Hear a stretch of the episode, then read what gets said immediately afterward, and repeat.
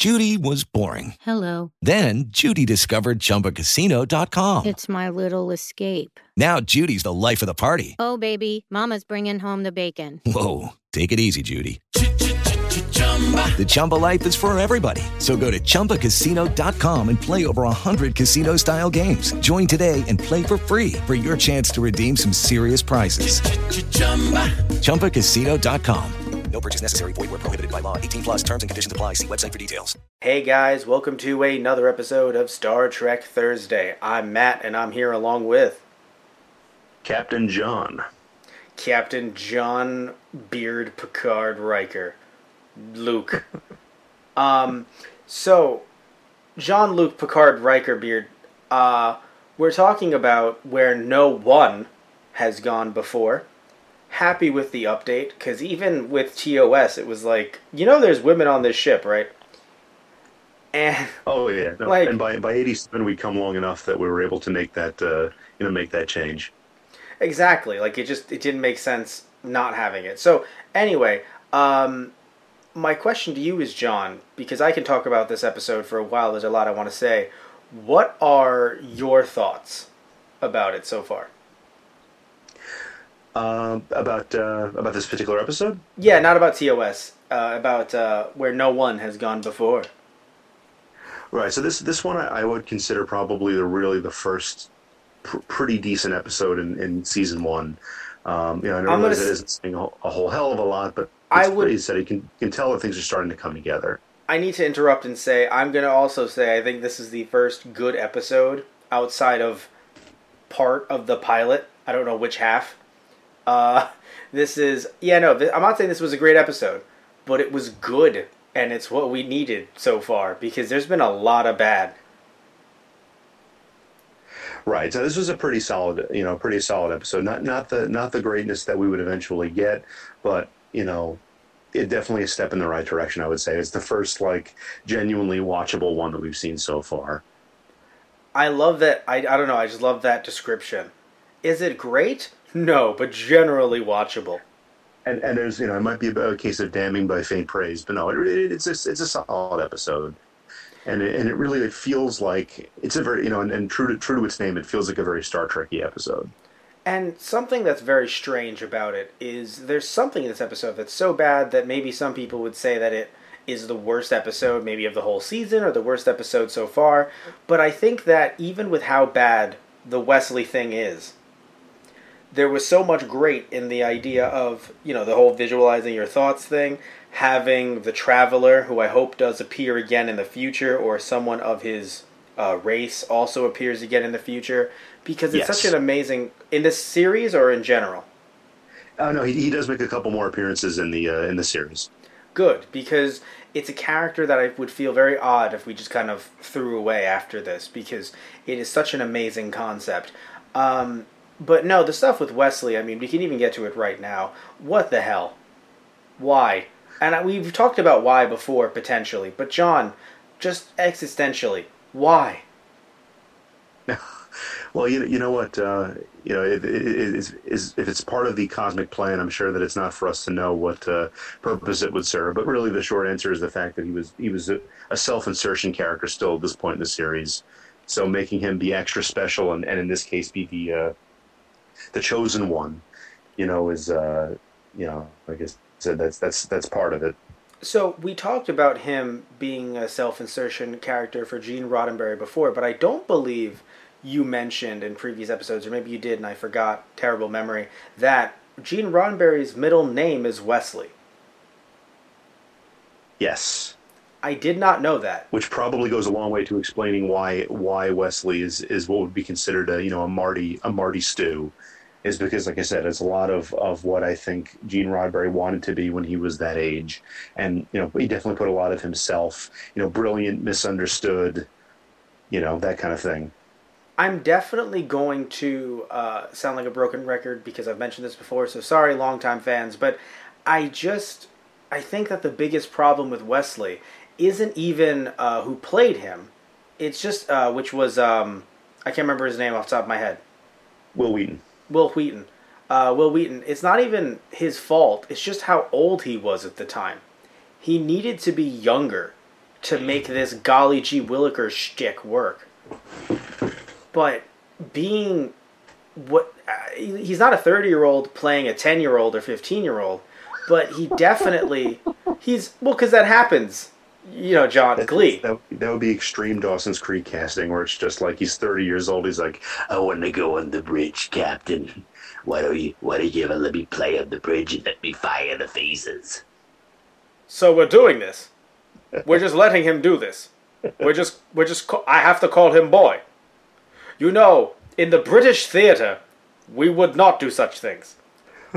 In the theater in the theater troupe, we did no such things. "No, enough of this malarkey and tomfoolery. Oh my god. Stop laughing. No one's laughing. Stop it. Oh, Someone the- was laughing. I heard it. It was on the fourth floor, room D5. Stop it. None of this. One, one other thing worth, uh, worth mentioning, though, is the fact that Hmm. this is based on a very similar premise from a TOS novel uh, called The Oh. Wounded Sky. It's not, you know, it's not like a direct remake or anything like that, but it's heavily Hmm. inspired by Diane Duane novel um, from from the TOS era. Wait, so it's a novel that came out around the time of TOS, or it came out later, but it's set in TOS times? It, it came out, I think it came out later, uh, but it was set in the TOS uh, era. Right, okay. And again, brilliant concept. I really enjoyed it. And something else I enjoyed in this episode as well is even though they didn't really do as much, they found a way to include everyone. And I feel like that's something that has been kind of missing from certain episodes of TOS, where you kind of sit around and you're like, what's so and so doing? And even TNG has had some of that throughout some of these episodes. Yeah, But in this one, is much more of an ensemble cast. You know, it's not. Whereas you know with TOS it was the big three, and then the other characters were kind of just used to pad out you know the scenes as necessary. Yeah, and I the reason why I mentioned this, John, is because again, TNG has had some of that here and now for the uh, here and then for the past few episodes, a little bit. But with this one, with how big it was, I mean, literally, they're at the edge of the galaxy. Well, no, they're a few galaxies away, and then out of nowhere, they're at the edge of the galaxy. You can't just ha- you be, you have to be sitting around and being like, yeah, what's Troi thinking, or what's Yar thinking? You know, what is Worf thinking. And I'm happy that they went to everyone. Even again, it felt like Worf was really doing more of a cameo than actually being in the episode. But I'm I still appreciate them actually having him there because it would be so odd if for the whole episode we never saw like Yar or Worf. It'd be weird. Right. So every, every everybody gets something to do. Everybody gets to contribute to the story, or at least to the atmosphere in some way. Which, like I said, and it give it gives us an opportunity, kind of like what they tried to do, and I think what they had intended to do with the Naked Now And was failed. To kind of, was to kind of show us, yeah, and failed was to kind of show us a little bit into the minds of these new characters. And I think that this was a pretty a pretty elegant way to do that. Honestly, like I said, I think they had a, they had better luck with that this time around. You know, it gave us glimpses into into uh, you know Yar's chi- you know childhood on the on the failed colony.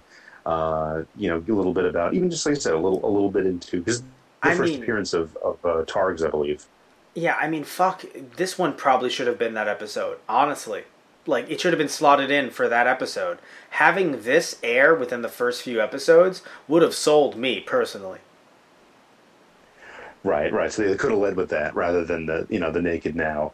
But um, oh, real real funny note about the uh, okay, not real funny, but real quick note about the uh, Mm. Targ is actually that was a boar uh, that they had they had you know dressed up to look like a Targ. Sounds about sounds about right.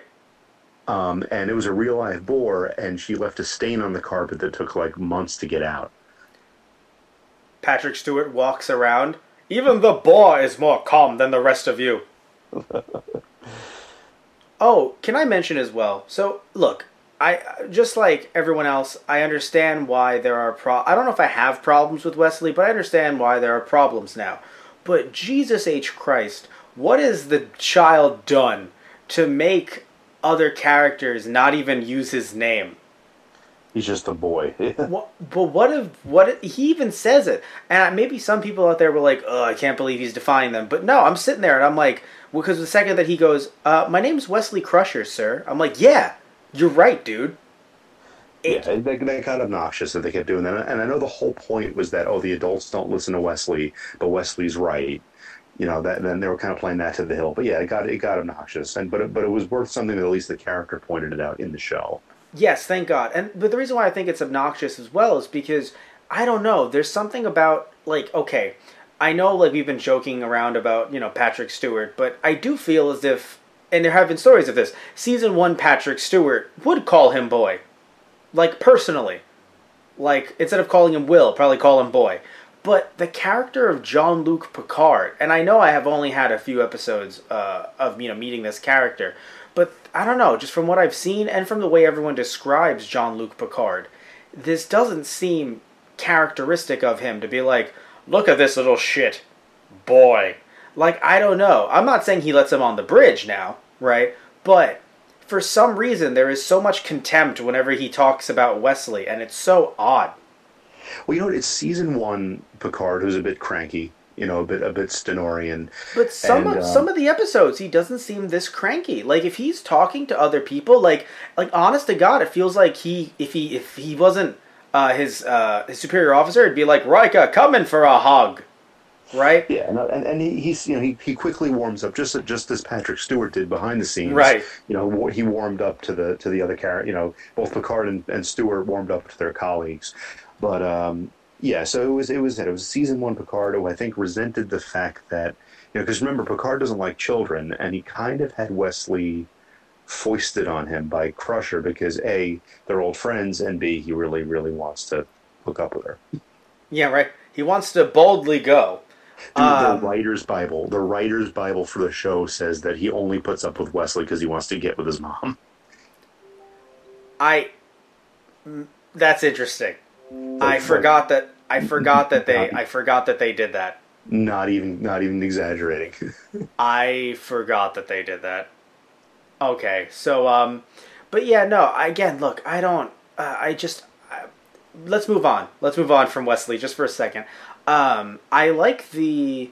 I like the prosthetics that they used for the Traveler. Fun fact, I didn't know this. Uh, the Traveler was actually he auditioned for the role of Data and was close to being Data. That's Eric- super Eric, interesting. um, I think it was Eric Menyuk was the guy's name. He Hmm. was a runner-up. He was a pretty close runner-up for Data. That's nuts to think about. That he actually could have been Data. Yeah, no, it's there was and there was actually a lot of a lot of um, you know swap, swapping around a lot a lot of interesting finalists for the uh, for the parts. You know, the guy that played the Rocketeer was uh, runner-up for Riker. Huh. and the guy that played uh, ended up playing Weyoun and a bunch of other characters in other Trek series was also a uh, Jeffrey Combs is also up for consideration For Data. for uh, for Riker. Oh, okay, for Riker. Um, no, it's so interesting because, like, I'm happy that I feel like certain shows they usually go, "All right, goodbye," and they just kind of like send you off. But it's actually nice that they had him uh, come on to be another character, especially one like the Traveler who does have all of, like. It's interesting how I'm not saying that he's basically Data, but it is interesting that it is a role of great importance, ment and you know mental. Uh, a, a lot of smarts there, I guess. I can't. I don't have a lot of mental. Um, I'm trying to think of the right Cerebral- words. It's a cerebral character. It's kind of a mysterious and, and soft-spoken character. Right. Um, and and you know it's good that they don't let anybody go to waste. Like you know maybe he didn't end up landing the role you know for Data, but they still liked what he could do. You know they still found that he had something to offer the show. So you know they they bring him on as a guest star. You know they did that with a few other people too. No, I, I really did enjoy that. Um, and I felt it was interesting. I feel like this, even though I liked it as a, as a standalone, I think this is an episode that could have been a two parter and I wouldn't have complained. Right, because the thing is, they were sent to a completely different galaxy, so it would it would it would track that it would take a little a little doing to get them back. You know, so that would Yeah. that wouldn't be a terrible idea for a you know for a two parter, especially if you wanted to explore, um, which I think they had originally intended to explore a little bit a little bit deeper into the illusions and and you know put put the characters in, in a variety of different situations that they had to get out of based around their own thoughts. I think that uh, uh, Jack Crusher, that Wesley Wesley's uh, dad, was supposed to appear in some fashion as like an Oh. image or as a as a. Uh, but that w- but that was also like I said that was an earlier draft of the script where they were kind of getting into it more. Is this on your uh, your CD ROM that you have?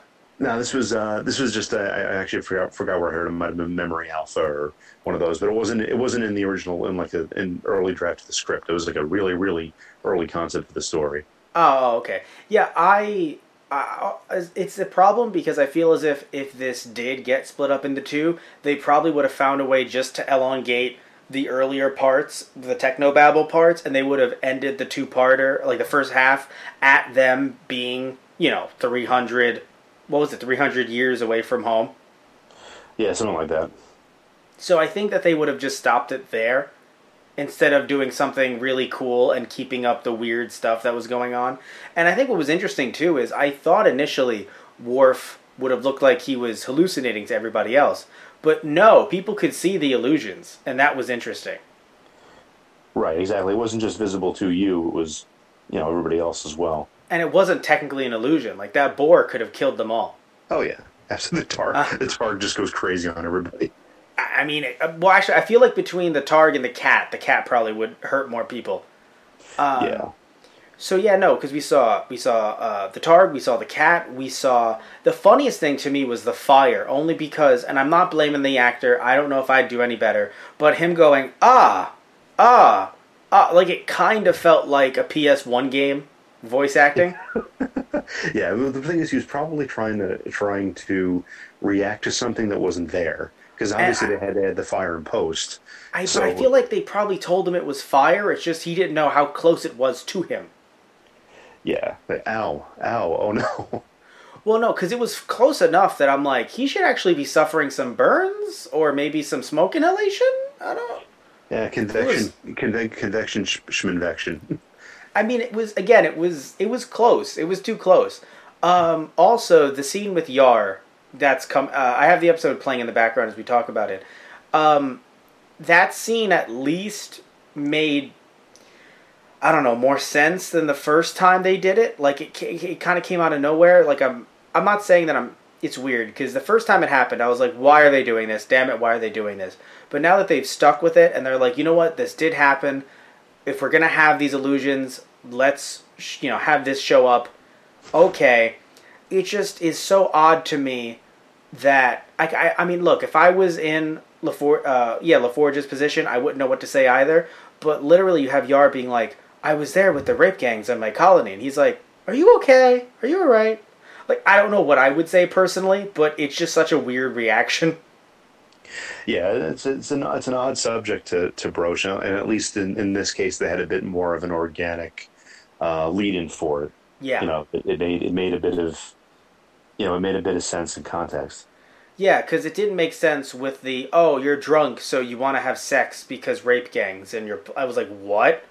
And I know Yeah. there's a greater context to it, but it just boils down. It just doesn't add up. Even though she was drunk, still it doesn't add up. It wasn't. It's not a sensual thing. So why is sex being thrown in when it was about rape? So in this case, it's a traumatic experience. You're showing it in a traumatic way, and she met a cat there, so that makes sense why the cat would be there. Right, exactly. So it had a bit of there was a bit of context for it. It was a bit more organic than it might have been in the the the, the, the previous couple times that it was. Uh, I think it was only mentioned once so far. yeah, and Yeah. I, I couldn't remember whether it was mentioned in the pilot or not, or if she just said that she in the pilot that she came that she came from a rough place, and then we didn't find out until the naked now exactly, you know, exactly how bad it was. it, she may have said that in the pilot, but I think that it may have come up during the um, you know during the Q the Q the, the Q Inquisition Trial. the Quinc the Quinquisition, uh, yeah the trial. That's a better way to frame it. Um, yeah, I again I feel weird about it, but again if it gets expl- if it gets explored like this through a traumatic lens and not a sexual lens, I'm not gonna complain. It's just the reason why I complained the first time, and even now I have some reservations, is because while humanity is always going to have problems, obviously, they're trying to paint TNG as like we're here, we got there, and on, even as a child, I mean, unless they also get unnaturally, like they age unnaturally, the same way that um, uh, oh god, uh, Forrester, Bones, Bones, uh, the way Bones did, where he's like in his hundred and thirties by the first Right. episode. Unless they do that, it just is odd to me. Like, oh, right now we've reached peak humanity. I'm talking about like we're all chill, everything's great, none of the wars. I mean, we're we're just traveling the galaxy, we're doing just fine. 20 years ago though, we did have some rape gangs. But like now we're good. Yeah, that always kind of bothered me actually that they said that, that Picard is standing there saying that oh humanity has evolved past such barbarism and blah blah blah, and in the background is standing his chief of security who, who grew up with rape gangs, you know. So eh, you know that that was kind of interesting interesting to me because you know said that I think the the colony you know, I don't know. I think the, the colony that she was part of broke off of the Federation, but it was it wasn't just the Federation that was on trial. It was it was humanity. Right. So and that- you so that- and you said that always bothered. I gotta admit that always bothered me. And you said, by the way, you said that um that it's a failed colony. So we're going to learn more about it later, most likely. But you've said the word "failed" a few times, so that does make you think, yeah, no, they weren't part of the Federation, like you just stated. So like they're not part of. They're humans, but they're not part of the like what we see on screen now. We're seeing the good, the best. They're Yeah, they were we're- yeah. We are seeing like an idealized, you know, an idealized crew, an idealized Earth, an idealized, you know, kind of world. Right. But there are some glaring, you know, some glaring issues with it that I feel like, you know, it's like, oh no, it's perfect. The future's perfect. You know, we're all that, all that barbarism. That's, you know, that's behind us. That's in, that's in the 20th century with you, you know, yeah. with you, with you scumbags watching us, watching this in 1987. Yes, sing the theme song, scum. Uh oh, actually, it's funny. Like, imagine Yar just confronts him, like, you know, we had like these gangs, right? He's like, oh my god, we had none of that in France. I apologize. so, by the way, I love that he's just randomly French. Nothing about him so far has made me think. And I know people are gonna be like, Matt, his name is fucking Jean Luc Picard, but like, and Yeah, so he was actually the character's French. The the actor, of course, is very British, and Yeah. I think I think there were some early attempts when when the show was in production. I think I remember Patrick Stewart saying in an, in an interview that they had him read the uh, you know the space, the final frontier monologue in a French accent to see how it would sound, and it sounded re- like something out of Pink Panther. So they decided, you know what, Patrick Stewart has a very distinctive voice and a very nice accent. Let's just let it stand that he sounds British, even though he's very much French. That is so funny though that they that I, I just oh my god that probably it probably would have gotten canceled with season one. Picard's like, are you sure I can't do the uh, Picard? Uh, uh, Stewart's like, are you sure I can't do the French accent? I can I can do it very very very well. That's not Space, the even final, space, the final frontier. the final frontier. But She is so. Borum. Space, she is so fast. Oh my god. Stardate. By the way, if you think my French accent is bad, maybe we should go check out the uh, the tapes for Stewart. Um, he can do his own accent very well. By the way, how funny is it? They hire a British guy. He already has a great sounding accent, commanding. Again, great voice. Like, why wouldn't you just hire an American dude to do a British uh, to do a French accent, or just hire a French guy? But you know what? They needed. I think they needed. Uh, they needed Patrick Stewart. You know, they needed No, his no, they voice. did. needed his. They needed his presence. No, no, they did. I'm just saying it's kind of silly that they were like, "What if he does a French accent? Why? For what purpose? Yeah, we'll get a British guy and just have him sound. You know, have him sound French. Why? Why? Also, I don't know why he needed to be French. I mean, I'm not saying. Look, I, I I'm cool with all types of representation, especially of humanity, but I don't know why he needed to be French. I think they were going for, and, and, the, this might have been another thing that came came through in the writers' bibles. They were looking for like a Jacques Cousteau type character, Oh, like duh. an ex- like yeah, a you know, like a you know like an undersea explorer but in space kind of kind of deal. right. So does that mean that uh, Picard has a mistress? Um, not that not that we know of, or at least uh, at least not as far as uh, why Well, did I mean- Cousteau have a mistress? I'll say this much. I'll say this much. If um, if Wesley really is his kid, he's basically had a secret family all along. Yeah, exactly. Did so? Did you not know that he actually had a secret family and mistress? And when his wife passed away, he just married the mistress. Jacques Cousteau. Yeah, Wow, no, I didn't know that. yeah. Kind of had a falling out with his son. I wonder why. Um, Oh yeah, yeah. Uh, not not saying he's not a good uh, explorer. Just saying that is what happened. And I, when I heard Just- about he it, just did a little little too much spelunking in the bunk. he did a little too much exploring. That's what he did. Exactly. You gotta settle gonna down. Do, yeah, out once in a while, man. exactly. Jesus Christ. Uh, so anyway, so you, but that's a good point though. They probably were thinking of a Jacques Cousteau, and well, I mean, I I get it, but no. Like eh, I don't know. It's just something that maybe at the time it, it was very. Of course, in the '80s that was very relevant, but now in the 2010s, it's just not really. It doesn't click. Yeah, but it's, and then honestly, I feel like his his his being French kind of ends up being incidental because early on in season one, they were they were trying to do like a, a thing where he's very proud. He's like fiercely proud of his French heritage and, and speaks in glowing terms of the culture and becomes defensive when anytime anybody criticizes it. But they drop that they drop that running joke pretty quickly. I don't think it survives much past the first few episodes. It really, I don't know. Really, I haven't seen much of it other than this in these few episodes. Other than this one episode with he's like, "Maman." Yes, of Oh, course. good. Eh, Mom, mama, that's, that's what they Yeah, call uh, that's, that's mommy or mom in French. Uh, Yeah. French. But you're dead. Yes, and you were also French. Things change, darling.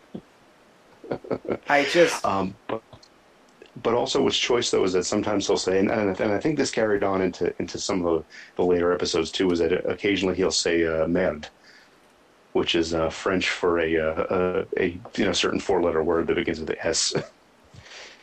Oh, that's interesting. And the reason why it's interesting is I'm wondering how it's used in French, on French television, or in France in general. Because, no, because there's certain ones that uh, we get wrong in the U.S. all the time. Like the B word, for, you know, used in Britain usually. Yeah, the B word is actually, it, it, it means, they use it as like the F word, but it's not meant to be the F word. It's actually, yeah. So it's one of those things where I wonder how that's used in France. Um, either way, though, I told you from the beginning of this episode that I knew that there was a grift going on. I just didn't know that it was actually. I didn't know the type of grift because I, honest to God, thought it was one of those like you pull up into a town, it's you and your um and your uh, your assistant, and you're like, look at this new toxin. You know, it it makes your teeth grow. It makes your hair white. What? Uh, and you can warp speed to new galaxies. Like I don't know. I just I looked at it as a grift. Kosinski, well, Kosinski ended up being a snake oil salesman, and He really was, everything was is that it was but- the traveler. But yeah, it was kind. they were kind of like a song, and you know, it was a song, kind of the song. Kosinski was kind of like the song and dance man, you know, when it Yes. was really the traveler that was making everything happen. But to be fair, it wasn't. It was. A, it technically is a grift, yes, but it wasn't. There was no purpose. Like I thought, once the first half of the episode was done and they were in a random galaxy, it's like, all right, so uh, pay up. I mean, you want to get home, right? But no, it was actually just he wanted to travel, and I think that was a, that was a more optimistic way to look at this whole thing, really. Yeah, then it was the, more more so than Kosinski being a con artist. It was really like I said, it was it was about you know Kosinski was almost incidental to the whole thing. He was kind of just along for the ride. It's no, And but it's interesting because like there was no money exchanged. I, I mean, they say that they were with the Federation. I don't know why they. I don't know what's up with that though. Like you would think that if they weren't with the Federation, you could just make a quick phone call. It's not. This is why it kind of came off as the um like a nineteen, not even a nineteen, an, an eighteen hundreds grift. Because it felt to me personally like it was like, oh man, we've worked with the U.S. president. Wow, you worked with the U.S. president? Of course I have. Don't call him up. I mean, you can't. We don't have phones. You could write to him once I leave town. Like, it kind of felt like that, where it's just like, we came on behalf of the Federation, been approved by the Federation. You know the Federation. Of course you know the Federation. Look at you, big, sharp man like you knows the Federation. You got to have a gimmick, son. And while I'm at it, I can sell you some hair tonic too. Oh, he uh, Picard would, yes. Um, but you see what I'm saying, though. Like, it felt like he just felt like a fast talker. Roll it into town with some miracle bullshit. Yeah, no, it's an interesting way of looking at it. I actually didn't even think of that. I just figured that the guy was, you know, a, a fraud, basically, that thought he was something special when in reality his, you know, his his magic tricks were all. Uh, it, it's not that they weren't real. It's just that somebody else was kind of, you know, pulling the strings. Yeah, I knew someone else was pulling the strings. The second we have the traveler phasing in and out, I'm like, oh, okay. So we know he's the one that's really behind this. That's fair. Um, and but what's funny was when you had uh, Kosinski when he's sitting there and he's like, uh oh. I'm like, uh, he doesn't want the Griff to get found out because there's something wrong with Phasey over there. I didn't know that he was the Traveler. So I'm like, there's something wrong with Phasey, and that means this whole thing is gonna blow up in their face, and then all of a sudden it's like, oh no, the hair tonic actually makes your piss purple or something. I don't know how Yeah. it gets there, but uh, I don't know how the hair tonic eventually gets there, but it makes your piss purple. Yeah, it's not for us to know. No, it's not. Uh, yeah, it it was just interesting that it actually became very, very optimistic. With I just want to go places. I was like, oh, that's actually pretty nice. You know, he is the traveler after all. So it was an interesting way to to uh, you know to kind of bring him into the fold. It was some pretty pretty pretty decent for their time special effects. Um, Well, you no, know, remember they were updated. Were, were they? Was it? Were they updated for like the blue for the? Because like, what is it, the the Netflix version is based on the the Blu-ray, and did they redo Yes, it? yes. I, I, I don't know if we've had this conversation, John. Everything was updated, but in the most respectful way possible. So I can't, I can't be upset about them, upset at them about it.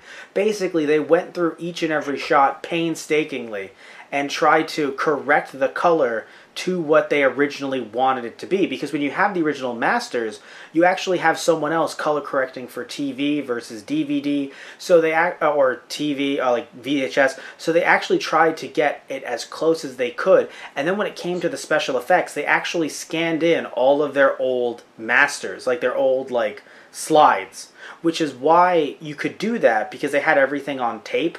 You could do that with the original and with TNG, but you can't do that with Voyager because it was all compiled together.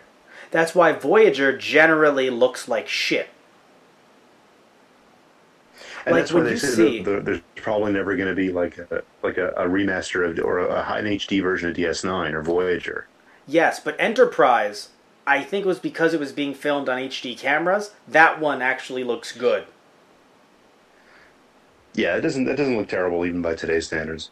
No, because that was I forgot when it was filmed, but again, they were filming on HD. I think maybe like future proofing it, um, which is actually Well, Enterprise was 2001 to 2005. okay. So yeah, I'm pretty sure. I don't know if it was all of Enterprise or the later seasons, but I'm pretty sure they're good with Enterprise. They're good because it was done on tape and everything else was um, overlaid separately, all the effects. So when you have all those overlaid separately, it's the same thing with like animation, where it's like if you have all the cells, well, you can go back, you can clean some things up. Maybe don't go too heavy with it. Don't like remove all the noise, but still you can clean things up as best as you can. Make some good looking anime for Blu ray. But if you only have everything compiled, you can only go so far. Oh, that's interesting. I didn't even, I didn't realize that. Yeah, so and with certain anime made during certain years when they weren't done on like when they were already compiled, like just done to tape and not uh, I think I'm using the right terms, but not done separately where you had the originals all, you know, separate, all the original files. When that was done and it was digital, that's what I'm looking for, digital, not tape. Digital is the bad. Is digital's not good. Tape is good. Um, so yeah, so they actually painstakingly. That's why the TNG um, seasons were kind of expensive when they came out for DVD and Blu-ray because they tried their damnedest and they did not get a return on their investment. Yeah. Um, but I'm assuming they're using those for this because, like you said, these effects look too good for if they were just done in the 80s. Yeah. So, you know, honestly, like I said, even even even thinking back to the original, you know, and like I said, I didn't see the original original broadcast, but when I saw it in reruns on TV, it, it didn't look too bad. You know, it, it Oh, no, no. decently bad.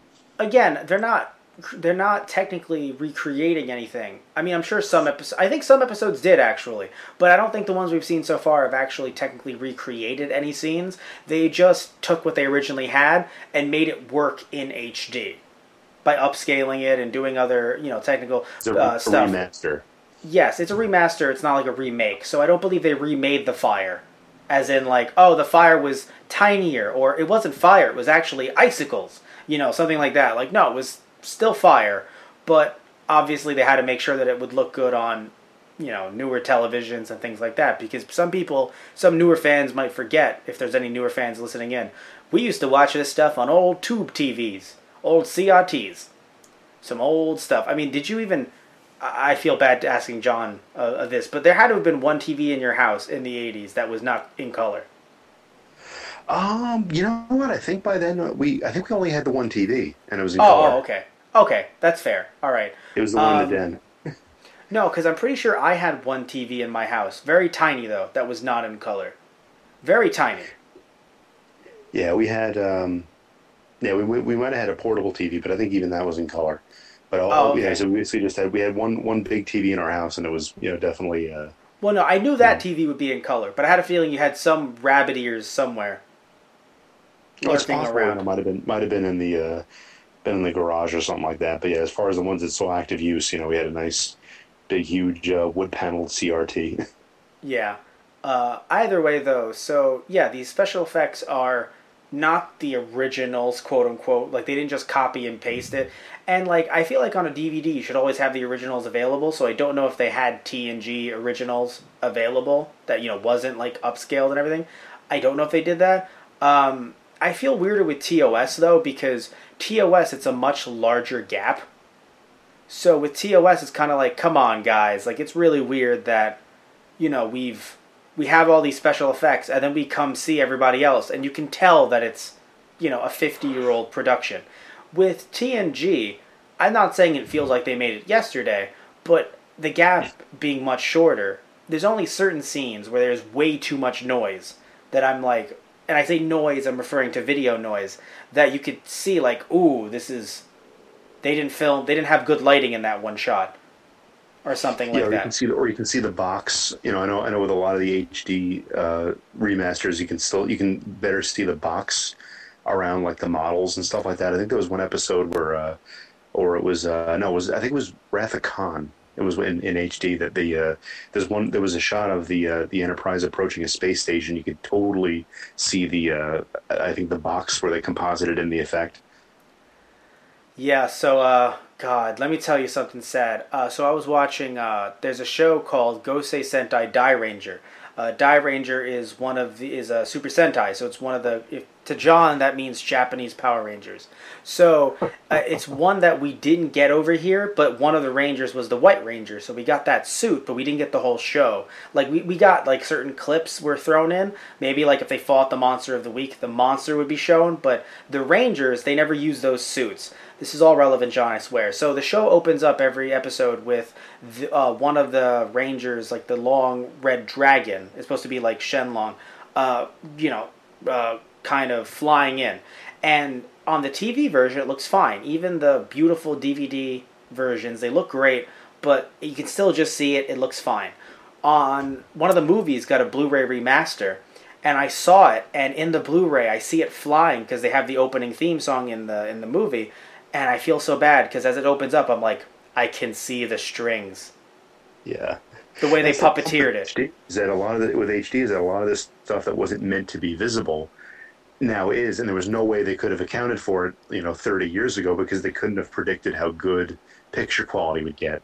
and that's why to a certain extent i understand someone wanting to you know redo something uh, to a certain extent i actually do understand it like wanting to redo the effects i think the problem really just becomes you know once it gets into lucas territory i'm like don't do that Making ar- arbitrary, you know, additions to the to the, you know, especially when it's Star Wars and you're add, you're Star Trek and you're adding Imperial Walkers in. Yeah, that's the thing. Like with Star Trek, I feel like they, even though I'm not the biggest fan of it in TOS, still I think that they were trying to be respectful with it and trying to do it in a way that makes sense. Where it's like, hey, we need this to be compatible with newer TVs, so like we'll we'll change how a planet looks, we'll change the model for the Enterprise, but it's much different than if they were like, hey, what if on the planet we saw a Klingon just waving? But why though? But why though? that's kind of how I feel uh, about the uh, Yeah. special effects with you know Star Yeah, Wars or- v Star and Trek. that's definitely that could be a, uh, um, you know, that, that, and that, and that, that could be a whole other podcast. Is you know of the changes Oh, that were made to the, the different versions of Star Wars, which were which were justified and which weren't. But Oh no no no no, Uh, we can't go there now. Uh, but either way though, yeah, I, I I do feel like this episode was definitely one of the better ones. I do think that um, oh god, I can't believe I've forgotten her name. The empath. uh, Troi, Troi, thank you.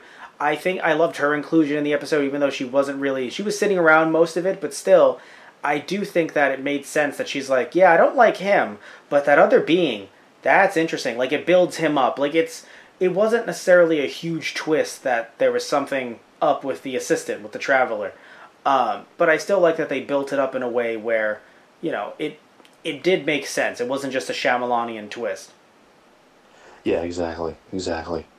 So yeah, I I honestly think that this, you know, again, one of the best so far, if not the best. I mean, again, very low bar, but still accurate. Uh, do you have a favorite scene in the episode? As we're kind of wrapping things up.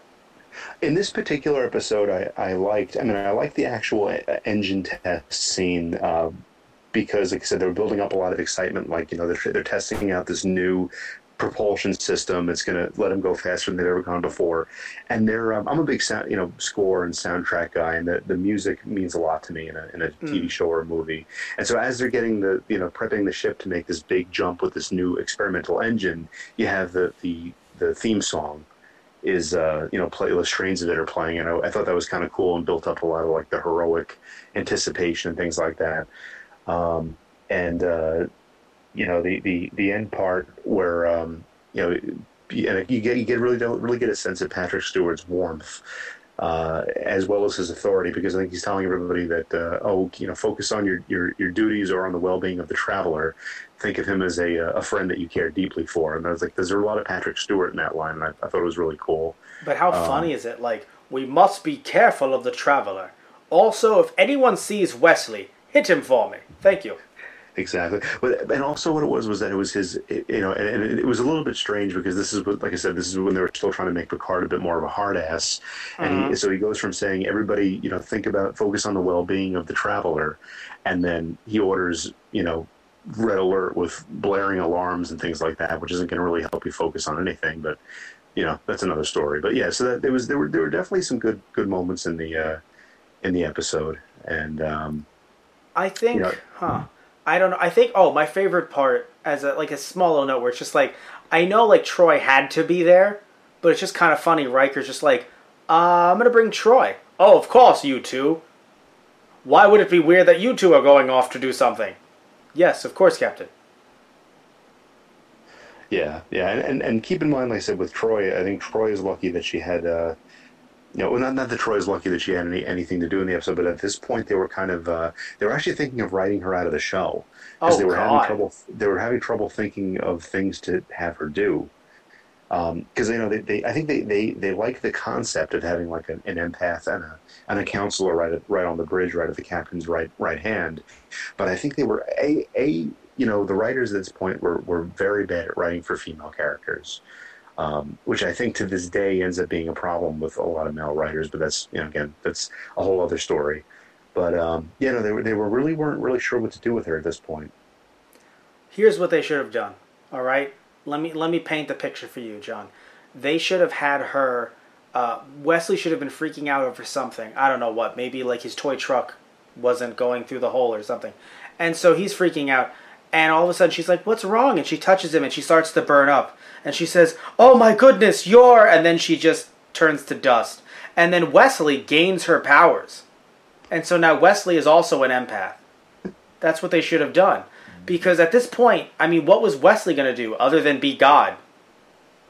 He they Yeah. had nothing for him other than being Jesus Christ.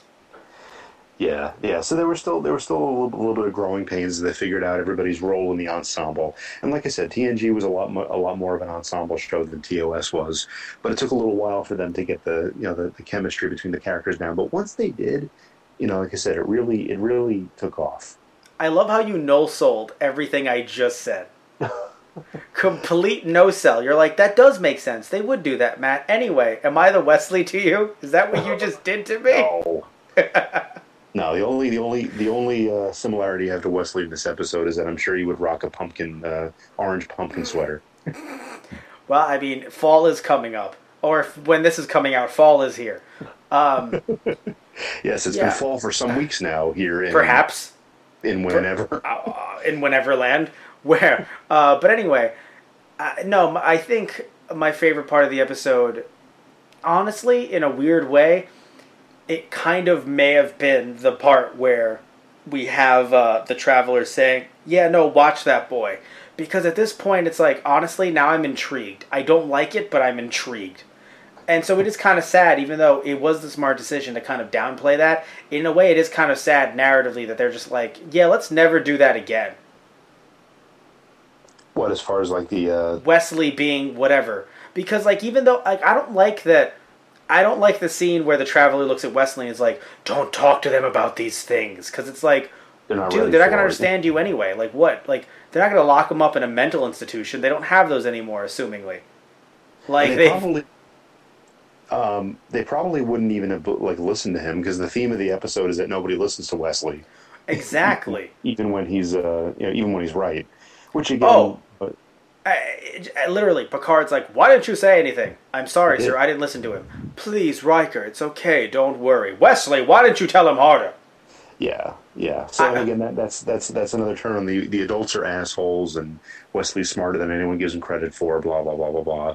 And which again is a lot of I, I feel like if I'm if I, and I and I'm sorry if I'm being un- uncharitable to the man, but I also feel it's a, like a lot of uh, Gene Roddenberry's. Uh, you know, I, I'm a misunderstood genius kind of kind of complex coming through.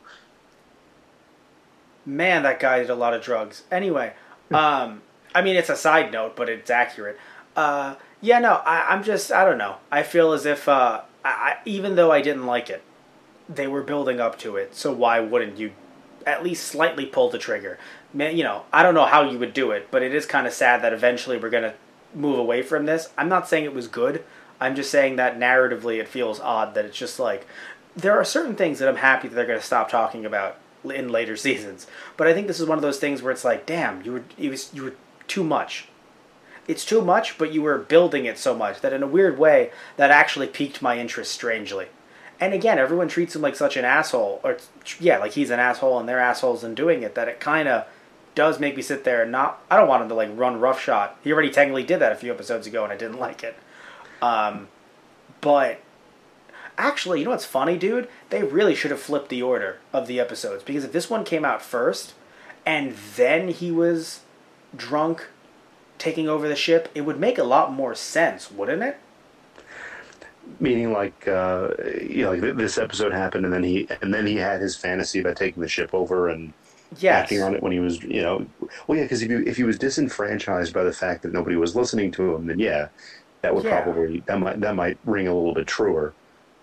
It's so odd that they didn't put that one first. I wonder if it was maybe potentially thought that way and they were like, no, we have to flip it for some reason. Because, dude, it's super odd that they just didn't do that. Because it makes no sense. Like, by the time this episode comes around, for some people, they thought he was so insufferable, him being Jesus makes them piss, and they're probably rooting for Picard and Riker to knock him out. He's just a kid. But, like, he is so insufferable at this point. Because he It's literally funny. took over the ship. It's it's funny though because you're you're mentioning it. I don't know I don't know if you've actually gotten out this in, in TOS, but what you're describing is actually almost sounds like a certain TOS episode where there's this like superpowered teenager that uh, Kirk and Spock have to like out, Oh. Charlie X. Charlie. It sounds like you're you're almost talking about Charlie X, but with Wesley. Kind of, yeah. A little bit, yes. I may a have. darker turn on the where you know where rather than just being an, an insufferable know-it-all, he's like a you know little Anthony type uh, Twilight Zone figure. That's actually kind of funny. So Anthony Toto, who I uh, podcast with, uh, Star Trek TOS, we I podra- podcast that with him, podcast this with you. So when we did Charlie X, I may have made a reference to it being like Wesley. I may have. It's like what if, what if you know what if Wesley actually did have superpowers and and it, and it just went terribly terribly Oh, wrong. oh my god. Uh, I hope you see the engine guy again. He seemed chill. He seemed like a normal dude. Oh, what was uh, oh Argyle? Yeah. So um, in the first season, there really wasn't a permanent chief engineer. There was kind of of a revolving door of uh, different characters. I think Argyle, who who was one of the ch- you know chief engineers, appeared a few times. Where do they drop him off? the off? closest- Yeah, Was that? Where do they drop them off? It's a you it's a rotating position. Where do they drop the other ones off? Oh, I don't know. I don't know, and I don't know what you do when it's not your turn. Like, do you go? Yeah. you go, you know, do they do they drop you off somewhere? Do you go work in the mess hall instead or something? I don't know, but um, but yeah, it was um, I think Biff Yeager was the actor's name, and he was. There was some kind of weird thing where I think he was he was the closest thing to becoming like a permanent chief engineer on the show before you know Geordi just took over in, in season two. But supposedly he started like a fake letter writing campaign to get him made like a permanent chief engineer, and he was like forging letters from fans or something. I don't know. It was some kind of weird story behind it. First of all, because no one's getting hurt by it, like nobody got killed, I admire his effort. Two, the fact that he didn't get it, but a but a character named LaForge got it is fucking hilarious. he LaForged those fan letters. But um, what I do fucking about hilarious. though, is that he's a he's a chubby guy, and there's almost none of those in next gen. yeah, no, like he just looks like a normal dude. Like everybody else is like fantastical in some way, and he's just like, "Hey guys, what's up? I'm your I'm your chief engineer. Fucks up." Like I don't know, like he just seems like a he seems like a dude who I would want at the kegger. I'm just saying he just seems normal. We could have a nice conversation. Like everyone else just seems like they're all like in their own little worlds and he's just like, "Look, man, I'm just trying to like help out the ship, but not in like a way that's like really out there." In a remake, he could be played by Seth Rogen.